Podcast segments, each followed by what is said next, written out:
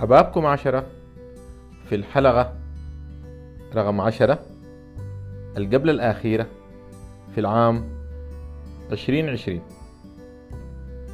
في نهاية كل عام في جزء مننا بيبدأ يراجع خطط السنة اللي فاتت وبيبدأ يخطط للسنة الجديدة طيب هل الموضوع ده مهم؟ وهل فعلا عنده أثر إيجابي علينا؟ وهل في طرق بتاع التخطيط أفيد من طرق تانية؟ طيب طيب كيف ممكن نتابع خططنا دي ونتحقق منها؟ وكيف نعرف إننا ماشيين صح وفق الخطة اللي رسمناها لروحنا وهل اختيار خطة عن خطة بيفرق؟ وبيفرق في شنو؟ طيب هل نحن محتاجين نعرف مقدراتنا اللي بتساعدنا في تحقيق الخطط دي طيب لو في أي لحظة شعرنا إننا ما قادرين نحقق الخطة دي نتيجة لأي ظروف كانت هل ممكن نغير لخطة تانية؟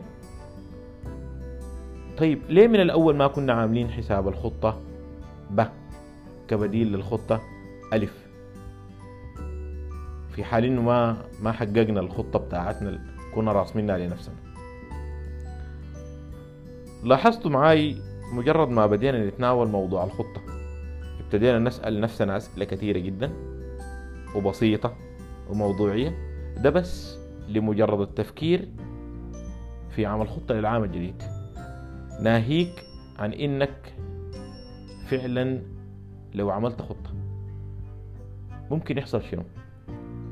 أنا في نهاية السنة دي قررت إني أعمل حلقتين من بودكاست تجربتي. سميتهم جرد الحساب. انتظروني بإذن الله في الحلقة الجاية والأخيرة في السنة دي.